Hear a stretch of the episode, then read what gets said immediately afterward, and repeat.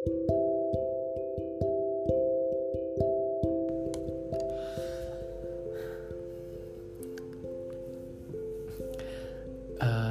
hai, masih dengan aku Robi Putra.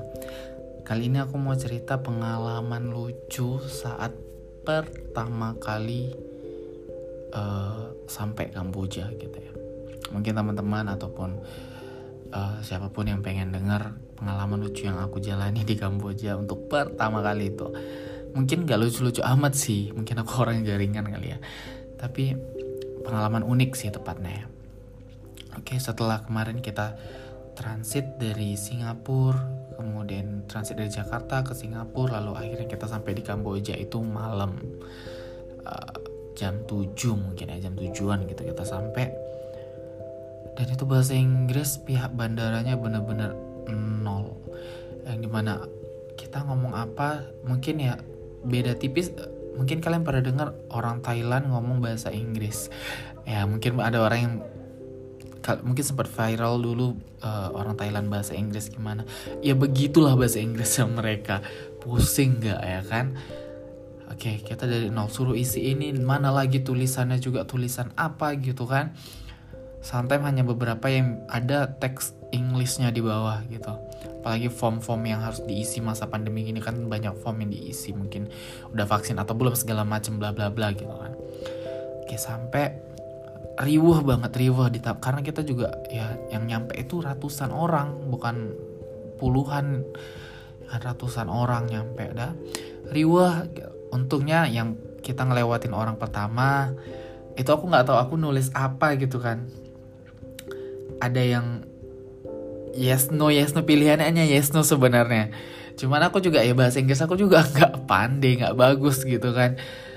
Terus ah ya you you go go go lah you go lah kata dia. Kata orang pertama nih masuk nih ya kan. Oke kalau aku salah aku di mana? Sementara aku ngisi juga bareng yang lain aku contek gitu kan. Eh go go you go lah you go lah kata dia. Oke go masuk masuk. Nah di masuk pertama kita cek paspor ya cek paspor dan juga biasa surat vaks, uh, surat PCR atau swab saat itu ya. Dan masuk ngantri itu ya ampun lama banget berdiri. Itu lama banget ngantri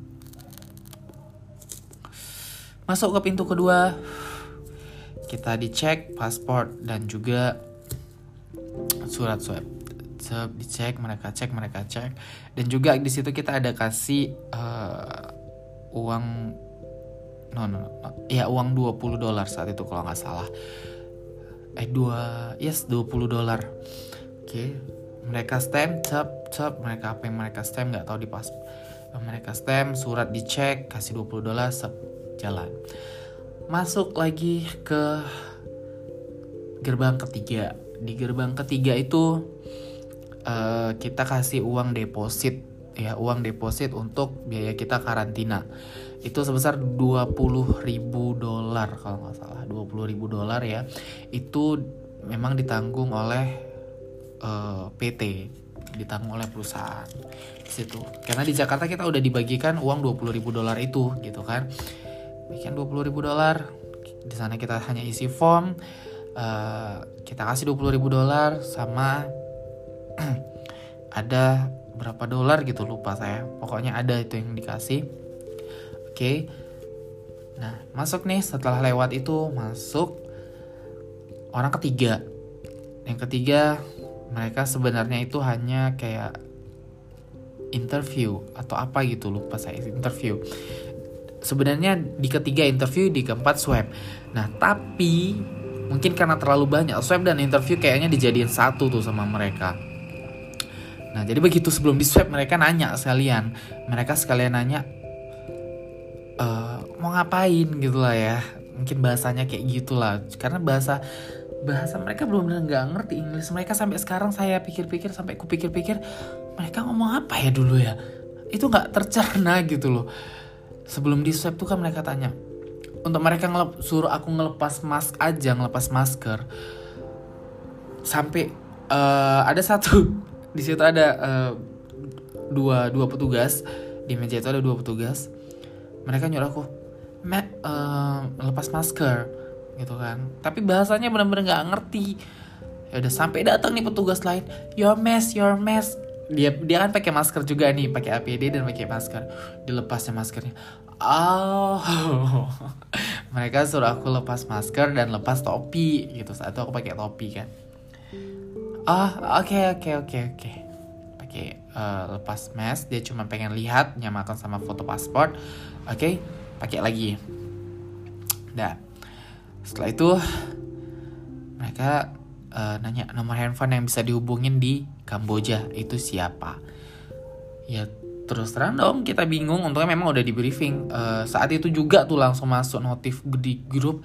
Nanti kalau ada yang minta langsung aja kasih nomor saya ya itu nomor yang kemarin itu uh, penginterviewnya kasih aja nomor saya kata dia kayak gitu. Uh, oke okay, aku kasih nomor dia. Dia nanya siapa ini? Siapa ini? Who is this? Gitu kan. This is my friend this is my friend. So I say uh, so aku bilang kayak gitu lah kan this is my friend aku bilang. Ah really really? Rada kurang percaya sih. Terus ah ya udah style bego aja sekalian gak usah pakai bahasa Inggris. Masa style pura-pura nggak tahu bahasa Inggris sama sekali? Hah? Hah hah lah ya kan di situ. Terus ah ya oke oke oke lah oke lah gitu kan. Mereka catat nomor terus catat nomor handphone uh, ini Cici itu meninggal Cici sekarang ya Cici uh, nyata Cici nomor telepon Cici itu kemudian uh, suruh swipe. Mereka saat itu nge-swipe-nya tanpa hati. Bener. Semua ngeluh anjir ada yang sampai berdarah. Maksudnya nggak berdarah gimana gimana itu mungkin lecet atau apa gitu kan terlalu dalam atau gimana anjir sakit banget hidung gue. Lihat aja kalau ketemu sampai ada yang begitu begitulah ya kan. Ya ya gue juga pas aku juga pas di swab astagfirullahalazim dalamnya kayak nyucu apa gitu ya. Kayak nggak nyucuk manusia atau nggak sih? Kayak nggak nge manusia. Anjir sakit banget ini dong gitu kan. Oke lepas dari situ akhirnya kelar tuh itu gate ke satu dua tiga. Eh gate ke tiga selesai kemudian ambil koper ambil koper udah kita jalan diantriin lagi nunggu masuk bus langsung OTW ke lokasi karantina. Nah, masuk lokasi karantina, alhamdulillahnya di situ kayak oh, wow, alhamdulillah sampai juga ya. Kita dikasih fasilitas karantina yang lumayan oke okay saat itu ya. Dikasih hotel yang lumayan bagus, lumayan baik, lumayan bersih. Lumayan sih bersih, bagus, baik gitu lah ya. Hotel yang bagus lah intinya selama 14 hari di karantina. Nothing, gak ada apa pun yang dilakuin selain nonton, makan, tidur, nonton, makan, tidur. Aku saat itu satu uh, kamar dengan Irfan. Ya, Irfan teman dari Indonesia, orang Karo, lucu, cuman dia beda, beda departemen, maksudnya dia di operasional, saya di di apa marketing gitu kan, beda. Ya tukar pikiran. Dia sebelumnya udah pernah kerja yang beginian gitu kan. Tukar pikiran jadi cerita-cerita lumayan enak lah gitu anaknya kan. Ya hanya teleponan visian orang tua kadang-kadang sampai nanya kerjaan. Maksudnya uh, kerjaan yang nanya saya kerja, kerjaan yang lama gitu kan. Ya rada bosen juga sih sebenarnya 14 hari digituin mulu gitu kan ya. Badan makin bengkak belum lagi makanan gak ada enaknya hot, hotel bagus cuman makanan mungkin men, perlu menyesuaikan kali ya walaupun tetap mereka kasih nasi tetap perlu penyesuaian bumbu mereka itu nggak tahu aromanya aroma apa tetap beda gitu tetap beda penyesuaian. Sometimes kayak han mereka kasih babi juga kita nggak tahu. Gitu kan. Memang ada disuruh pilihan sih sometimes mereka kan kasih pilihan makan babi nggak? Gitu kan. Ya aku pilihnya enggak dong gitu kan enggak udah 14 hari.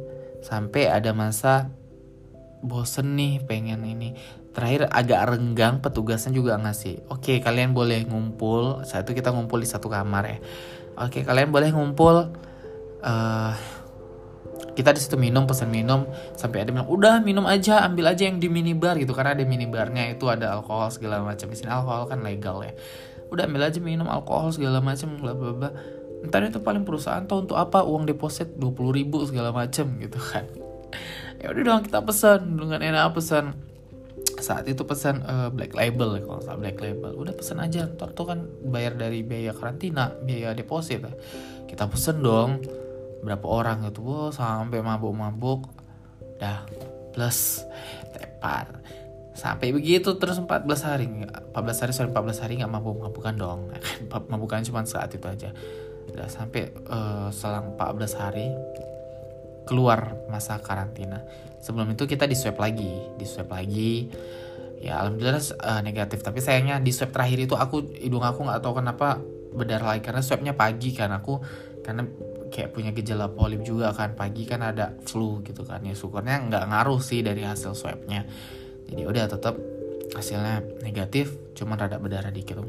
Gila nih orang berdarah memang masih sakit tapi nggak nggak sesakit waktu di swab di bandara. Itu udah gila sih yang di bandara tuh. Uh, udah keluar uh, nih selesai swab. Besoknya kita check out gitu kan. Kita keluar. Ngelihat uh, bill yang harus ditandatanganin ya kan. Wah ini yang di cover ini yang di cover ya ini yang enggak ini yang di cover ternyata minuman kita enggak di cover bingung dong bingung dong itu kita nyari totally sekitar 500 ribu rupiah kalau di rupiah kan ya uh, ada berapa bat gitu berapa dolar gitu pembayarannya. Lima, pokoknya intinya ya sorry satu jutaan satu jutaan. Nah sementara yang lain lepas tangan nih. Hanya ada tinggal aku aku sama Kohendra. Kohendra yang satu kamarku dulu uh, waktu sekamar waktu transit di Jakarta Kohendra. Sampai sekarang aku masih dekat sih sama dia. Semoga nanti walaupun kita kelar dari sini Kohendra uh, kalau kamu dengar aku if you hurt me jangan pernah ini ya jangan pernah lupain aku gitu. Ya uh, sama Kohendra aduh gimana ini bi? kata dia gitu. Gimana lah kok aku juga nggak ada ini. Ada uang di ATM cuma ATM BCA di mana di sini? Kita kan nggak tahu nggak ada ATM BCA di Kamboja. Gimana nyari ATM BCA di Kamboja? Nggak ada cuy. Ya udah bingung ternyata ada satu orang uh, orang baik yang dia lumayan mungkin leader kali di leader atau apa gitu kan dia dulu di posisinya itu di depan kamarnya Kohendra. Dia kemarin tuh memang ikut minum juga sih. Nggak nggak ikut minum malah. Dia cuman uh, malah dia orderin kita makan. Kita kita minum tapi nggak ada makan, nggak ada cemilan. Jadi dia orderin kita cemilan kan. Nah saat itu kita ngadu ke dia kok gimana kok ini kita kurang uang ini kok uh, kena charge gitu kan sekian sekian. Oh ya udah ini pakai aja segala macam. Alhamdulillahnya ketemu orang baik juga di situ ya Allah dalam hatiku kan.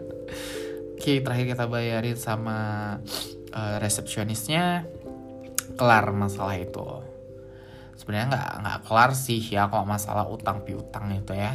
Tetap uh, jadi kalau aku sih pribadi udah ikhlas kita kan. Karena kan itu seharusnya uh, ada tanggungan berapa orang patungan berapa orang. Tapi beberapa orang itu nggak tahu lepas tangan atau apa masalahnya. Kalau aku sih orangnya kan legowo lurus-lurus aja.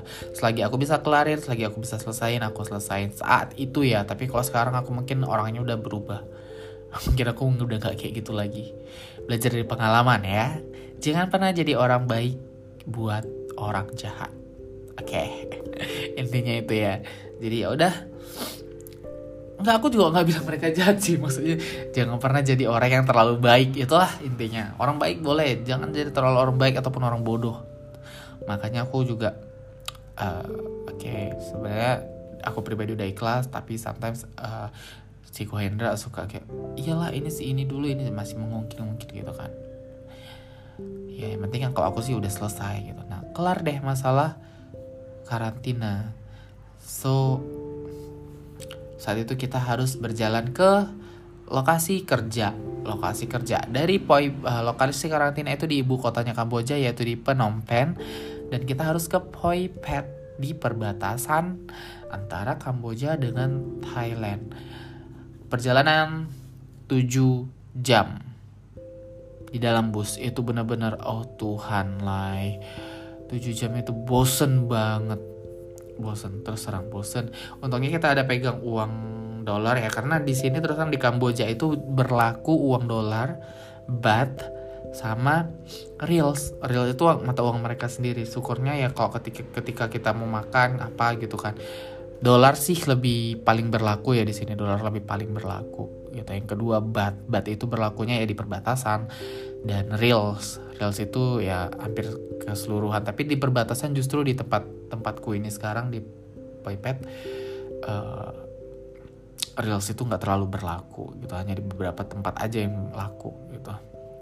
So itulah pengalaman karantina karantina nggak ada seru sih yang nama 14 hari dikurung gitu kan. Nggak ada serunya. But ya udah tuh aku pengen ngasih info kalau uh, jadi keberangkatan itu stepnya itu ya kita harus berangkat transit saya dari Jakarta Jakarta nginep dulu semalam kemudian berangkat ke Singapura dari Singapura uh, ke Kamboja sampai Kamboja kita. Karantina 14 hari. That's not that's nothing special yang selama 14 hari itu ya. Hanya masalah hutang minibar. Itu aja tapi selebihnya oke. Okay. Gak ada masalah apa-apa berjalan mulus berjalan lancar alhamdulillah. Jadi aku bakal cerita gimana uh, keseharian aku selanjutnya aku bakal cerita keseharian aku ya di Kamboja. Gimana uh, bulan-bulan aku pertama ya. Nggak mungkin hari-harian perharian aku cerita karena pasti ngebosenin. Kerja 12 hari off satu hari sebulan itu ngebosenin. Paling aku ceritain keluh kesah doang selanjutnya. Dan paling ya itu aja sih. So sampai jumpa di next uh, ceritaku hari ini. Sekarang 29 Oktober 2021 Kambodia Phuket